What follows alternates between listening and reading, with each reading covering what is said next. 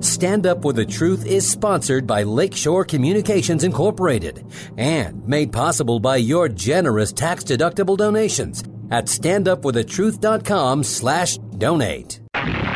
This is Stand Up for the Truth, a packed hour of challenging discussion addressing important issues and topics affecting Christians across the nation. Join the conversation via email at comments at standupforthetruth.com. Now, David Fiorazo. Politics is essentially legislating morality. So when someone says, as a Christian, I don't believe that Christians should be involved in politics, I would say, do you believe Jesus has something to say about morality? And the answer is, of course, what? Yes. And so that's a realm that Jesus has something to say in. And so that's what politicians are doing. They're legislating ethics, morality. They're saying this ought to be done, this ought not to be done. And I'm saying that God has something to say about that. And so when Christians take their voice out of the realm of politics, what they're saying is, is that Jesus has nothing to say in the area of morality and justice and righteousness. That is just not consistent with the Christian worldview. But when someone says something, it's interesting too, because I think it's something that's like, it should, it should be so patently obvious to us. We oftentimes just haven't thought far enough ahead, steps ahead to see kind of like where this gets inconsistent. When someone says, well, if we just abolish it and establish justice, you know, they're just going to do it in the corners of society and back alleys. My first response to that is yeah, murders are supposed to take place in dark alleys, not in the public square. Are we done? you know, when someone says it's going to take place anyways, I would say, do you talk that way about sex trafficking? You know, if we abolish sex trafficking, you know, it's just going to be done in, you know, these, these, these secret places anyways. I would say, yeah. And then we go and we send police officers there to charge these people with crimes, right? You want it taken, you do not want it to be in the public square acceptable and everybody's allowed to do it. You want it to be in the dark places of society. That's where it belongs. Well, you know, the topic for today's podcast here on Stand Up for the Truth, that was Pastor Jeff Durbin, a teacher and an elder at Apologia Church, and the head of End Abortion Now. Um, he wrote the foreword to today's guest's new book called Biblical Strategies to Abolish Abortion. Rusty Thomas is the author. It is available on Amazon. Before I bring in Rusty to the conversation, I want to share Psalm 139, verses 13 through 16. For you, God, created my innermost parts. You wove me in my mother's womb. I will give thanks to you because I am awesomely and wonderfully made. Wonderful are your works, and my soul knows it very well. My frame was not hidden from you when I was made in secret and skillfully formed in the depths of the earth. Your eyes have seen my formless substance, and in your book were written all the days that were ordained for me, when as yet there was not one of them. Father, I lift up uh, this day to you and this podcast and this topic and what we are going to be discussing. And I pray that you would soften our hearts, break them if necessary, regarding this battle for human lives in mothers' wombs. Created in your image, as we all are, every human being. God, give us the, the, just the passion, the, the, the desire to fight for life again for those of us maybe who have been out of the game. But Father, help us, God. Guide us by your Holy Spirit. Increase our faith. Help us to uh, understand that the enemy will come against us in this battle. And Lord, at the same time, help us be warriors for truth and help us expose the deeds of darkness while proclaiming the gospel of our Lord and Savior Jesus Christ. Lead us today, Father, as always. We ask for your Holy Spirit and give us wisdom. We love you. Thank you for giving us purpose in life and, and a mission that we have that never changes. And for everyone listening, in the sound of my voice, touch them right now with what they need today, whatever their need is, whether that's uh, spiritual, emotional, uh, social, financial, uh, health. Lord, touch them, but also encourage them to speak for the most vulnerable for the lost and for those who are being destroyed in the, la- in the wombs of their own mothers.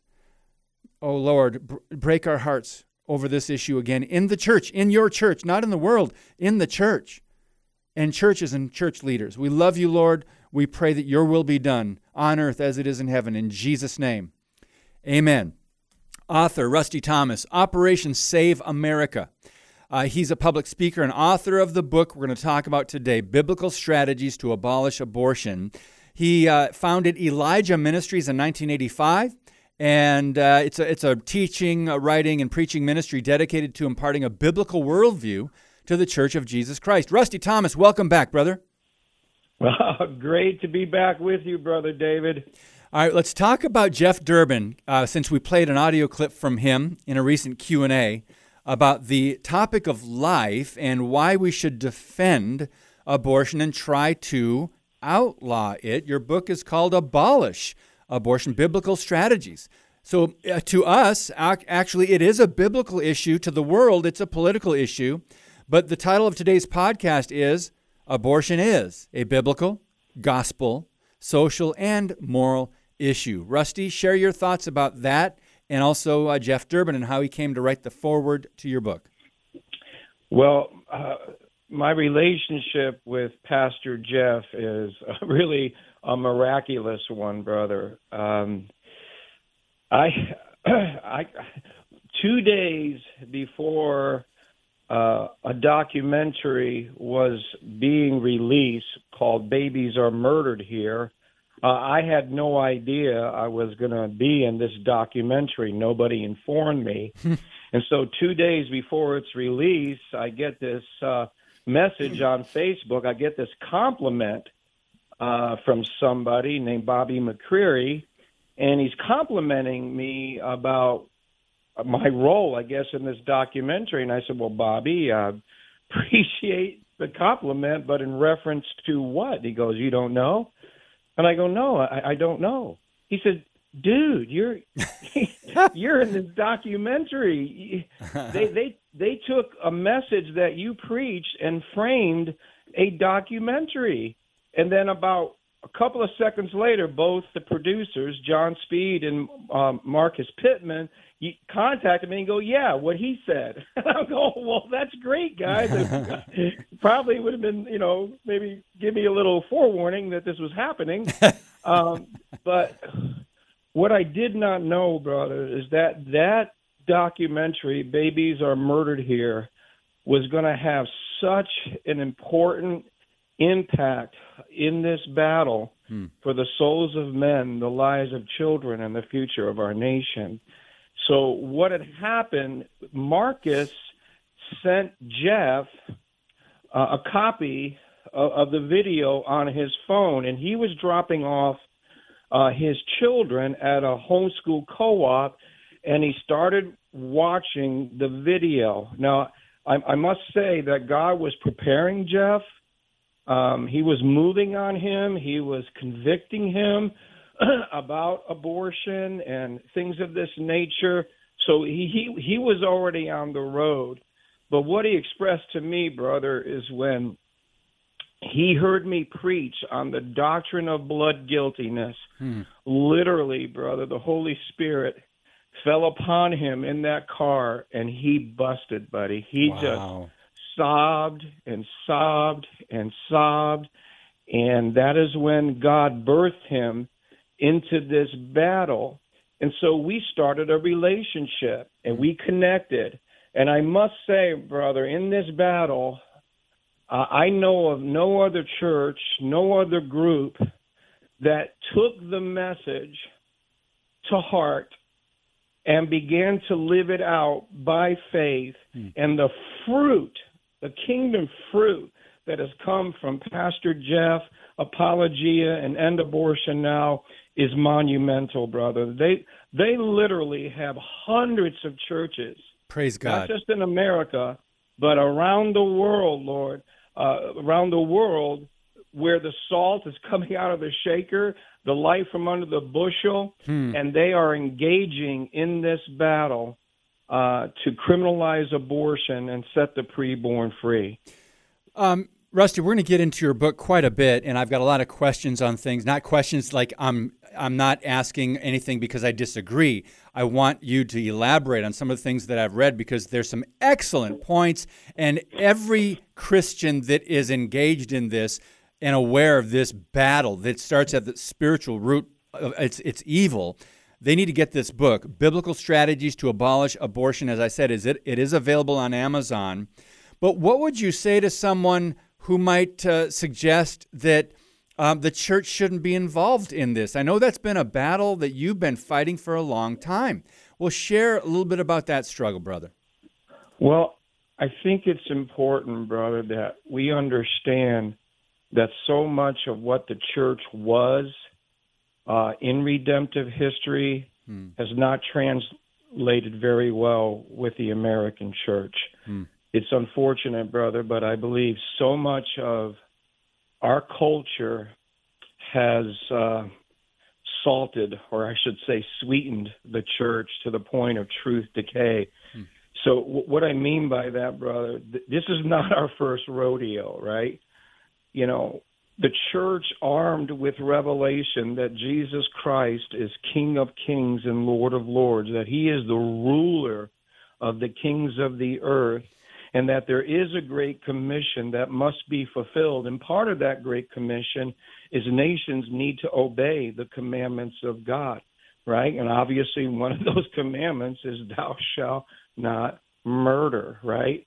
And so you couple that with the understanding in the church that man is made in the image of God. Yes, a fallen creature with a feet of clay, with a sinful nature.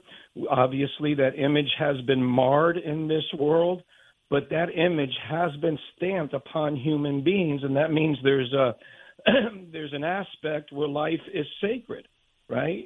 And um, and so the church, armed with Jesus as King, man is made in the image of God throughout redemptive history. You know, what was the one institution that God used to, let's say, you know, confront and overcome slavery or human sacrifice or a number of atrocities? You know, who who who was the group? What was the institution that that took on these atrocities and set the victims free from oppression? Well, that is the Church of Jesus Christ. And the answer and the question is why? Well, Jesus said, I will build my church, and the gates of hell will not prevail against it. And this is very specific, brother, when it comes to child sacrifice and the shedding of innocent blood. In Jeremiah chapter 19, God sends Jeremiah the prophet with a pot to smash it at the altars of Moloch and Baal. Mm. And this is where Israel adopted the pagan practices of the surrounding nation and were literally offering their child to demon idols. And what's interesting there, the the the, the place is called Gehenna. Mm. Gehenna, right? Jesus said Gehenna was another term for hell. So we know there's an eternal abode called hell where people are going to wind up who reject the generous often offer and pardon from our Lord Jesus Christ. But we need to understand there's also hell on earth. And that is the place of child sacrifice and the shedding of innocent blood. Interesting, brother, when Jesus revealed himself for who he was and the calling of the church, he did it at Caesarea Philippi. That's where he says, Upon this rock I'll build my church, and the gates of hell will not prevail against it.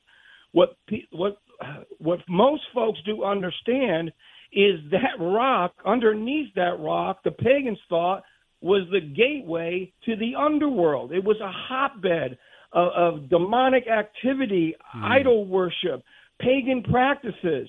It's not a coincidence Jesus is standing upon that rock mm. and saying, the gates of hell will not prevail against the church. Mm. And so, so much of this, brother, has been robbed from us. Um, some of it is due to ignorance. Yes. And unfortunately, brother, some of it is due to willful ignorance, and that we must repent of. Amen. Uh, we're speaking with Rusty Thomas, and I encourage you to get his book, guys Biblical Strategies to Abolish Abortion. Um, I want to go back and talk about some history, and this is one of the reasons I think we are confused generally as a people in our nation, but also, unfortunately, as you know, brother, in the church. So, the American Family Association uh, had a graph which you included on page 65 of your book about Thomas Jefferson's wall, and then you got a comparison to Justice Black's wall. Before I let you explain that, I want to just read a quote from the book regarding the overwhelming evidence that the High Court found of the Christian worldview in America. In 1892, I'll say that again, this is 2022, it's 1892.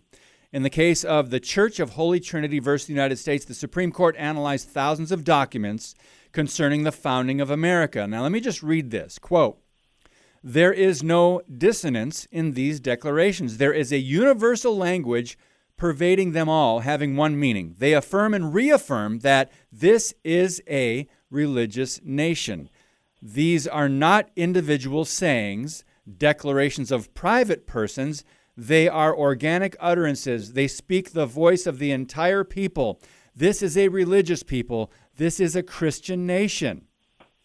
So, very interesting. Most of us, Rusty, understand that yes, that was our founding, and that was the belief of most of our leaders, founders, pastors, uh, patriots at the time in our early uh, history in America. But today, it just seems like we have erased our history and we're now um, really confused by a lot of things philosophies, moral relativism, the separation of church and state. So I'm going to let you share. We've got uh, four and a half minutes left in this segment. Well, brother, there's no doubt there has been a uh, an agenda uh, to rewrite and revise our history.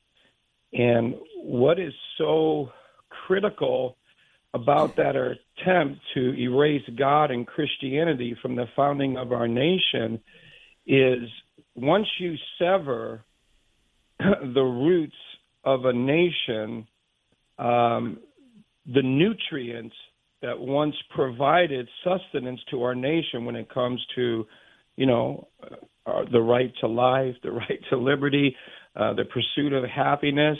Once you sever those roots, obviously, whatever we once had is going to die on the vine. And, and one of the most uh, disturbing situations we face, David, is there's still in America you know, a desire for blessing. You know, we we love the prosperity, we love the protection, you know, we love all these things, we cherish all these things, but we have forgotten the one who mm. has provided those things for us. We're much like Israel of old in that regard, brother. If you remember when he's bringing them into the land, he, you know, he tells them, "You're going to live in homes you didn't build. You're going to drink from wells you didn't dig. You're going to eat from vineyards you didn't plant.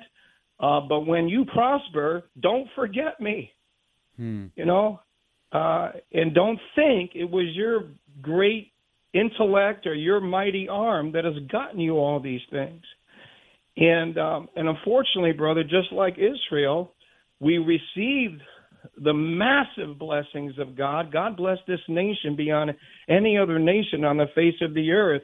Uh, and I put a quote in there by uh, Alexis de Tocqueville. You remember he was the French historian who was very curious about America. Mm-hmm. He, he knew they, you know, we were the new kid on the block as far as nation building was concerned, and he noticed that we were doing very, very well. And so he came over here to investigate. I think it was like a nine month deal. And it's interesting. He said, I searched for America's greatness, like in their farms, their agriculture, their factories, their halls of power. He said, but I didn't understand America's greatness until I went into the churches mm-hmm. of America. That's right. And he said, it was there where he heard righteousness thundered from the pulpits.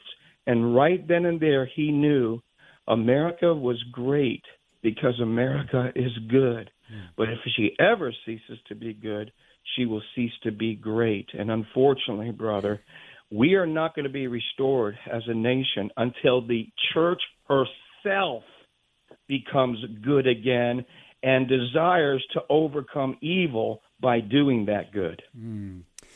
our guest today. Amen, by the way, Rusty Thomas. Um, we are going to talk more with Rusty when we come back about his new book, Biblical Strategies to Abolish Abortion. Also, um, the pro life movement, some think or say that it actually does not want to end abortion. Well, that's interesting because what happens if we end abortion? What, what would happen to the movement? We've got a lot more to talk about with Rusty Thomas when we come back on Stand Up for the Truth. Your monthly financial support of StandUpForTheTruth.com is needed and appreciated. Now, back to today's Stand Up for the Truth with David Fiorazo. Lucas Childress is an assistant director of Operation Rescue, Operation Save America, and he said abortion is not merely a human rights issue that can be fixed with science or the knowledge of man. It is a gospel kingdom issue. It is an abomination rooted in the demonic, and it can only be driven out on a foundation rooted in Christ.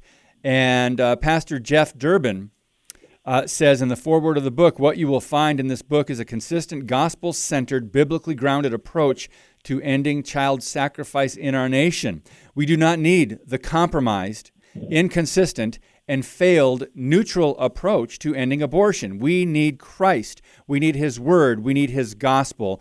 This is what Rusty has fought for, taught, and learned over and over again through his life of sacrifice for these fatherless children and the Christian church will benefit from listening to this man, Rusty Thomas. So, Rusty, just your thoughts, uh, very um, um, complimentary comments, and uh, it must be encouraging, but uh, wow, those are powerful words, and I agree with them, by the way. Well, obviously, brother, one of our chapters is called Foundations, right? Mm-hmm. And we all know uh, the teaching of our Lord when it comes to the wise and the foolish man, right? You know, one builds his house upon a rock, the other on sinking sand. The storms come, none of us are exempt from it. But when the smoke clears, you know, one is standing and one is falling, and great is that fall. And so, one of the problems, major problems with the pro life movement, is they're trying to convince the world there's not a religious basis to try to defend the lives of these children. And so they avoid that. They're trying to keep up with the intellectual Joneses. I guess they don't want to appear superstitious or antiquated. Uh, so they they defend children uh, based upon sinking sand foundations yes. like science, like follow the science. Well, where the heck has that led us? you know, uh, you know, human rights arguments or philosophy. So they like have no problem quoting Gandhi, but they have a huge pro- problem in naming the name of Jesus and and unsheathing the sword of the spirit which is the word of god hmm. which is the only offensive weapon that god has given us uh, to drive back the enemy and set the captive free and so the reason why you know we have 49 years of failure in the pro-life movement and counting mm-hmm. is because the church has been led astray by the pro-life movement, Hmm. and and they're taking, in other words, the church is taking their marching orders sometimes from people who don't even know the Lord nor obey His gospel. Um, their their souls have not been regenerated. Their minds have not been renewed to the truth of Jesus Christ. And so, what we end up doing, brother, is exchanging God's truth for political strategies that silence the name of Jesus, ignore his truth, and uh, and disobey his holy commandment. Mm-hmm. And at the same time, they'll utter, you know, a prayer, you know, God bless our efforts. Well, I'm here to tell you, God ain't lost his mind. Hmm. Um, you, you you you you can't put on Saul's armor and expect you're going to defeat this Goliath called abortion. No, you got to you got to discard Saul's armor and you got to put the right armor on, the armor of God, and go into this battle uh, expecting that as we as we fight it God's way, then the principalities and the powers and the rulers of this darkness are going to come crashing down, and that God Himself is going to deliver the innocent from the hand of the wicked. Mm. Amen. And I think you, we could ask the question if you're wondering, friends, how can he say such things? Because we are pro life, right? We, we are pro God, pro Bible, pro life. But what does that mean in terms of America and this law, this evil law, Roe v. Wade? Actually, it wasn't a law, it was an opinion by a court, and we'll get to that later. But the, so has the pro life movement failed? And if not, I mean, next year will be 50 years since Roe v. Wade. So at what point would we say, okay, the pro life movement playing political ping pong has failed? Let me go back and elaborate on something um, to your point, Rusty Thomas. In your book on page 18, uh, this is from the documentary Babies Are Murdered Here. And Dr. George Grant said this. Now, friends, we do have some people of different faiths and denominations, some listening to this podcast, but we are standing up for the truth. It says, The Catholic Church operates largely by tradition rather than by theology. It can create a culture that cherishes life, large families, and all that without having a strong foundation for that theologically. So a skeptical generation can come and wash away centuries of tradition in a moment. So I think the Roman Catholics are very good at creating this culture, but very poor at establishing that culture upon a firm foundation because they don't have the theology for it. As a result, they can have short bursts of public policy victories, but they are not sustainable. What makes a victory sustainable will be the transformation of people's hearts by the power of the gospel. That is what changes cultures. What we need is Reformation. Rusty Thomas, please elaborate on these thoughts. Holy, holy, holy. Well, that's that's part of the struggle, brother, because much of the pro-life movement is led by Catholic dogma, you know, um, pragmatism, and sort of secular reasoning. Could you explain that, um, please? Well, obviously, the Catholic dogma is a struggle because when push comes to shove, you could have the clear teaching of Scripture, which is the ultimate authority of God in the earth. Um, but when it comes to Catholics and their traditions and dogma, uh, Catholics have to choose the church tradition over against the authoritative Word of God, and obviously that that's a huge, huge problem. Um, and so uh, you you have Catholic dogma, you have uh, pragmatism. Well, you know what's pragmatism? It, it's it, it's um, it's a situation where we're just concerned about what works. And I've had this discussion with Catholic leaders over and over and over again, and I've had them tell me one of the reasons why they don't want to see abortion abolished is because it would ruin all their pro life incremental bills. What? And I'm like, do you hear the words coming out of your mouth? Wow. We're talking about ending this thing once and all for all. And what are you concerned about? Is your pro life incremental bills that regulate baby murder but never ends it. Mm. And so, you know, in other words, they they, they take a, a pragmatic approach, like what works in the real world. Well, what we're needing is not pragmatism. We're needing principled leadership. Hmm. You know, what is right? And especially what is right before God. See, one of the problems with the pro life movement, brother, they're, they're adopting the same tactics and the same language as the pro aborts. Hmm. It's just different degrees, but they're all on the same foundation. They're all on the same premise. And so, what the pro life movement has done is to go on Satan's turf, use his tactics, and expect they're going to beat him at his own game. And that's been a fool's errand with disastrous results. Mm. So, what we're wanting to do, brothers, is to get off this pro life hamster wheel that's been bottlenecked by the Supreme Court yes. and call upon principle leadership and biblical principles that we know are, are promises of God.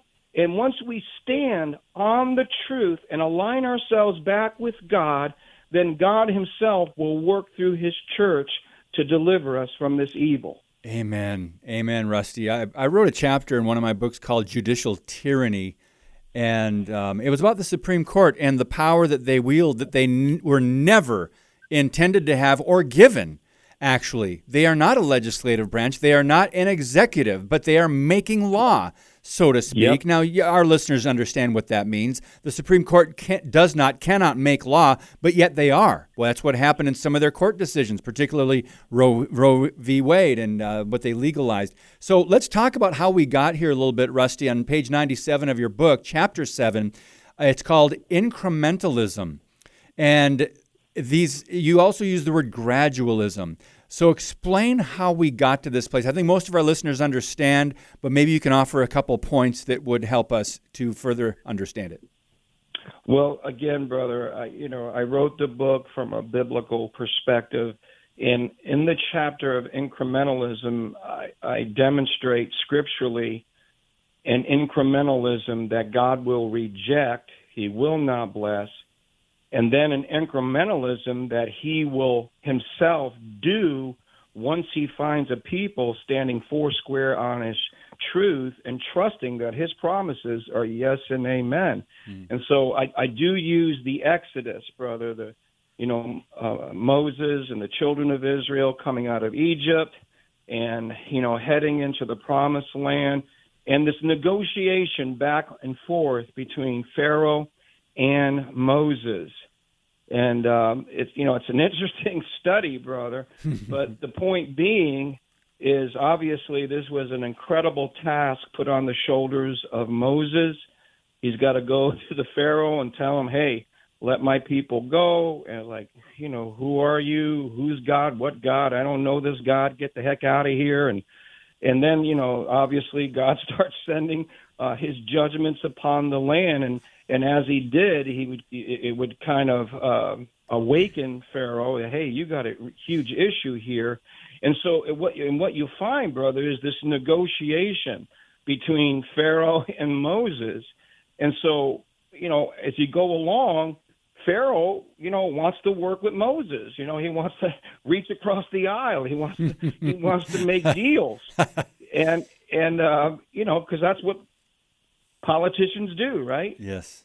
Now, what's interesting about Moses is he never takes the deal. And and and, and if, if that if that was happening here today, I guarantee you 99.9% of the church would be saying, "Moses, take the deal. We got a seat at the table. Hmm. They're working with us. Yeah. Take the deal." If he takes the deal, brother, uh, there is uh, no deliverance. There, there is no rescue. There is no fulfillment of, of coming into the promised land. It would just be like a little bleep in history. Um, but because Moses stood four square on God's word, uh, which is no, we are leaving. We're taking everything with us, and we're going to do exactly what God said. And there is no compromise in that. And uh, the final word was not a hoof left behind. Mm. And so obviously, you know, Pharaoh was taking the incremental approach with Moses, but because Moses had a relationship with Almighty God, knew the clear commandment of God, he would not budge. He he stood strong. And because he did eventually, you know, like the scripture says, for this purpose Pharaoh, I raised you up so I could bring you down, you know, so that my name and glory would fill the earth. And and so th- there's that aspect to incrementalism, mm. but there's also an incrementalism that God himself will do. And what do I mean by that? Well, when when Moses stood foursquare on his truth, didn't budge, as they're going into the promised land, God tells them I'm going to take you in little by little. Hmm. You guys are not used to war. There's beasts. There's issues that you don't know about. And so here God is God is saying, I'm going to incrementally bring you in. And there's a huge difference when the church plans on incrementalism, which denies the truth of Almighty God, and then the incrementalism that God will do once he finds a people standing foursquare on his truth and believe his promises. Mm. Amen. Amen. Thank you for explaining that and laying that out for us. And I also thank you for quoting Psalm 73 in that chapter. Um, and I just want to remind people and get your response also that, you know, friends, our struggle is not against flesh and blood. We do, however, say that this. Uh, the, the devil uses minions. There are forces of darkness, both human and demonic. What do I mean by that? There, the the spirit of Antichrist and the devil uses people to further this evil. And we have to understand that. But the people themselves, some of them may be ignorant, they may be deceived, may, they may be useful idiots. But God uses people. But remember, the gospel is, is the only thing that can change their hearts. Psalm 73, uh, verse 16 says, When I thought, uh, he was the psalmist was wrestling with God. He says, When I thought how to understand this, it was too painful for me until I went into the sanctuary of God, and then I understood their end. Surely you set them in slippery places, you cast them down to destruction.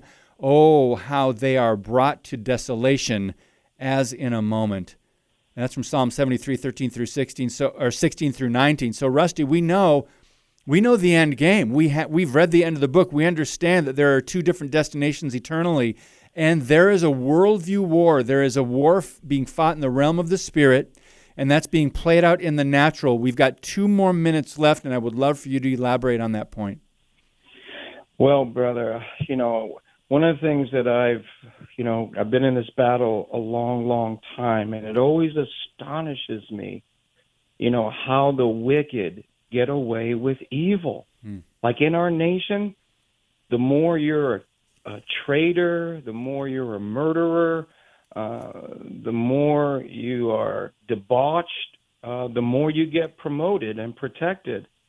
Uh, it, it's a it's an interesting dilemma, which brings up, you know, the cry of the church for two thousand years, right? Mm. How long, oh God? How long, oh God? Like how long do we endure, you know, the oppression of the wicked? Mm. I mean, seriously, God, and uh, and one thing I can just say about that, brother, when you when you study redemptive history, you know God has brought His church from tyranny to triumph over and over and over again. And there's a song say, "Do it again." Well, yeah, He will do it again. Um, but the point being that God eventually does arise. He comes to the aid of His people. He rescues His people and he judges his enemies. They're not going to get away with this, brother. I mean, we know the biblical history. Because, um, like, what are we up against now? We're up against what happened in the book of Genesis. Man in the fallen state continually tries to resurrect Babel. Hmm. You know, man continues try to reach up in the heavens and pull God down and replace him. Well, it didn't work for Babel and ain't going to work for anybody else. That's right. Eventually, they cross the line, and God says, That's it. This far and no further. And bam, justice comes. Hmm. You know, and uh, of course, we we would rather see souls yes receive the mercy of God, hmm. which requires humility, which requires repentance.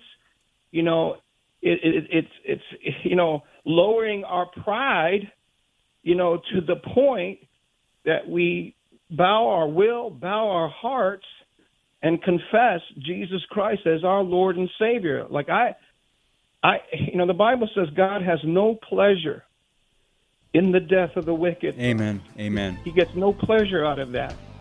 And, and he says that he desires all men to be saved and come to the knowledge of the truth and, and, and repentance. So that's God's heart. Yes, it is. You know what I mean? But, brother, you. Yep, we've got to take a break, Rusty. The book is called Biblical Strategies to Abolish Abortion.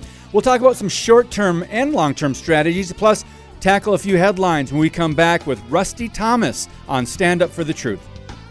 Thank you for listening and sharing today's show via standupforthetruth.com slash podcast. Now, back to Stand Up For The Truth. Here's David Fiorazo. Phenomenal book by Rusty Thomas. I encourage you to get or give as a gift. Uh, a lot of people need to read this book, particularly in the church. Biblical Strategies to Abolish Abortion. But first, I want to mention a few headlines and just uh, this update. Uh, Harbinger's Daily, one of our partner ministries, uh, they had a significant water event in the building they were operating uh, a couple weeks ago. A six story building was condemned, and they uh, were looking for a new building that fell through.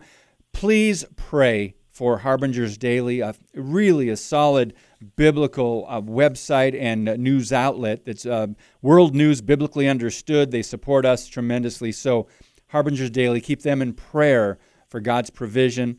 Um, looked at an article, New York Times attacks heartbeat laws, insisting, now this is the New York Times, insisting unborn heart, hearts aren't really beating.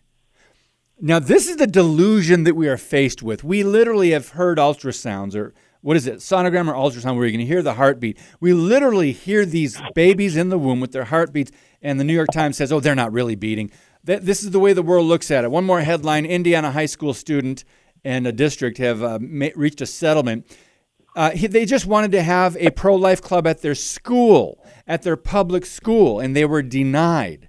Why would a school funded by our tax dollars, where everybody should be able to have their groups, deny a pro life group? Well, this is happening, of course, in different places in the country, but now I guess they've reached a settlement. Now, when I bring in Rusty Thomas, the author of this book, I want to quote one more um, page out of his book, and this is by uh, R.J. Rushdoony in his Foundations of Social Order, said this, and this is what Rusty quotes in the book Western liberty began when the claim of the state to be man's savior was denied. So it's talking about God versus God being government or government being God, right? The state, then, according to Scripture, was made the ministry of justice. But wherever Christ ceases to be man's Savior, there liberty perishes as the state again asserts its messianic claims. Man is in trouble, and history is the record of his attempt to find salvation. Man needs a Savior, and the question is simply one of choice Christ or the state. No man can choose the one without denying the other, and all attempts at compromise are a delusion. Rusty Thomas, your thoughts? We're, we're dealing with this uh, people complying with government, looking at like government as if it's God. So, your thoughts on this quote before we jump to the final topic in chapter 10 of your book? Well, brother, obviously there's a great disparity uh, in the Church of Jesus Christ. I, am afraid to, um, you know, sort of give the bad news, but most of the church, most pastors, most elders, do not have a biblical worldview when it comes to the burning issues of the day. And one of the great uh, failures is we do not have a biblical worldview of civil government. Mm-hmm. And one of the things that I do in the book is to lay that out, like biblically, mm. like, you know, God is the one who established civil government. Yes ordained civil government, gave them lawful authority uh, to serve his purposes in the earth. Um, but here's the deal. Um, and I and I go through Romans uh, chapter 13. Of course. What, is, what, what does that reveal? Well, God is the supreme authority. Uh, civil government is a delegated authority. Uh, they answer to Him and uh, and their role is to punish evil. Uh, and here's the interesting thing: they're to punish evildoers as God defines evil, and to protect those who are good in God's sight as God defines good. And so, what Christians do not understand that God's moral law, as it applies in the civil sphere, is to be established. Well, why is that?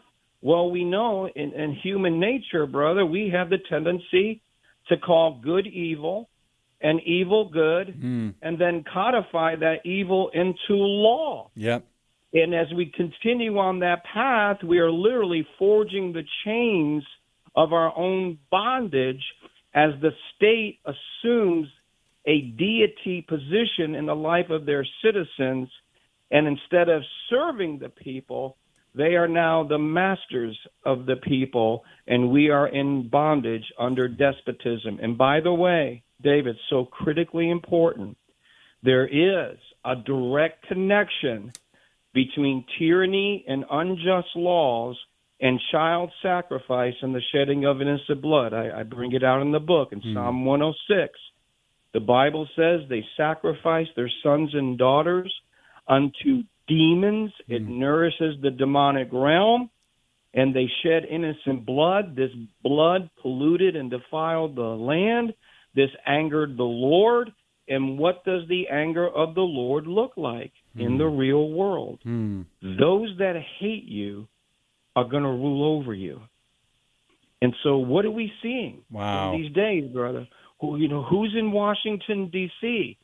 You know, we have to understand uh, that there is a direct connection between the plight of the preborn and our plight, brother. In other words, no freedom for the preborn. What's happening to our freedoms? Mm. No justice for the preborn. Why are we being subject to injustice? Right? Yes. No life for the preborn. History asks, do we deserve it ourselves? Wow. And so these these are critical issues, brother, and that's why you cannot ignore this thing. We can't. The mm. church cannot afford to ignore this Holocaust. God is dealing with us. Yes. Yeah, he amen. is spanking us. Yep. He's using government as a rod to punish the iniquity of of the church. Yes, we are and being we judged. We got to repent, brother. We yep. we got to make this right. Yes, amen, brother. We are being judged as a nation and as a church. But I want to go to since we have uh, seven minutes left. Uh, chapter 10 Short and Long Term Strategies to Abolish Abortion. I'll just let you share what Reverend William Einwechter, I'm not sure I said his name right, uh, wrote about this aspect of God's character. And he uses the phrase man of war because a lot of believers, I wouldn't say most in today's American church, uh, see God as a God of peace and a God of um, just just maybe maybe compromise no not compromise for god but we are to compromise if we can achieve peace. But that's not god's way of doing things. And this shows the the new testament old testament. I'll just share uh, let you share what this important uh, section talked about. Well this this was such a g- great quote brother because let's let's face it david one of the reasons why the church church is impotent to fight and overcome evil to a large degree, uh, the church and our nation has been feminized. Um, we really do not have a, a masculine gospel mm. anymore, brother. And that's why it's very, very hard for the church to come into agreement with a depiction that the Lord, you know, one of his names is he's a man of war. And uh, that doesn't fit very well uh, with our picture of the Lord that we try to communicate. And, and, and understand, brother, by saying that, I am not discounting, you know, the nurture of the Lord, mm-hmm. the mercy of God, you know, His grace and His forgiveness, so critically important. But one of the challenges of the church, brother, is we we got to study the scriptures so we understand all His attributes, all His characteristics, all His virtues, and be faithful uh, to present them. And so he, he does such a great job. And uh, you just want me to read it verbatim, brother? Sure. Let, let me just add the fact that I believe uh, a, a, huge amount of times the Old Testament refers to the Lord of hosts, which means the Lord of armies. And I think in Revelation it states that as well. We don't have that picture of God as the, the head of our army or the, the Lord of hosts. But go ahead and share uh, you go ahead and read through it. I thought it was phenomenal. That he makes uh, yeah, five lo- five I, points. I love this, brother. I really do. He says, first, God through the inspired words of Scripture depicts himself as a man of war. Now listen, engaged in a battle against his enemies. The Lord reveals that he is mighty in battle.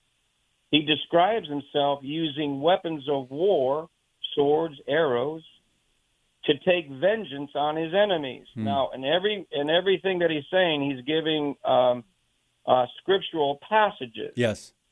So his, his his logic is this: if warfare is always evil, and the warrior is always acting sinfully when wielding his weapons, then God could not depict his nature and ways by reference to war. The fact that God so extensively associates himself with war and the warrior indicates that war can be just. Hmm. The Messiah, the Lord Jesus, is also depicted as a warrior engaged in battle in both the Old and New Testaments. And he quotes Psalms and the book of Revelation. Second, God commanded Israel to engage in war and went forth with his people to give them victory in battle. This includes the charge to destroy the Canaanites and the commands related to the defense of the land of, the Palestine, of, of Palestine against invaders and oppressors. God cannot command his people to do what is intrinsically evil. Great point. Third, amen, because he's holy and he's pure and he's righteous and he's just. Third, the Lord gave specific instructions on the conduct of war in his revealed law. That's Deuteronomy 21 through 20.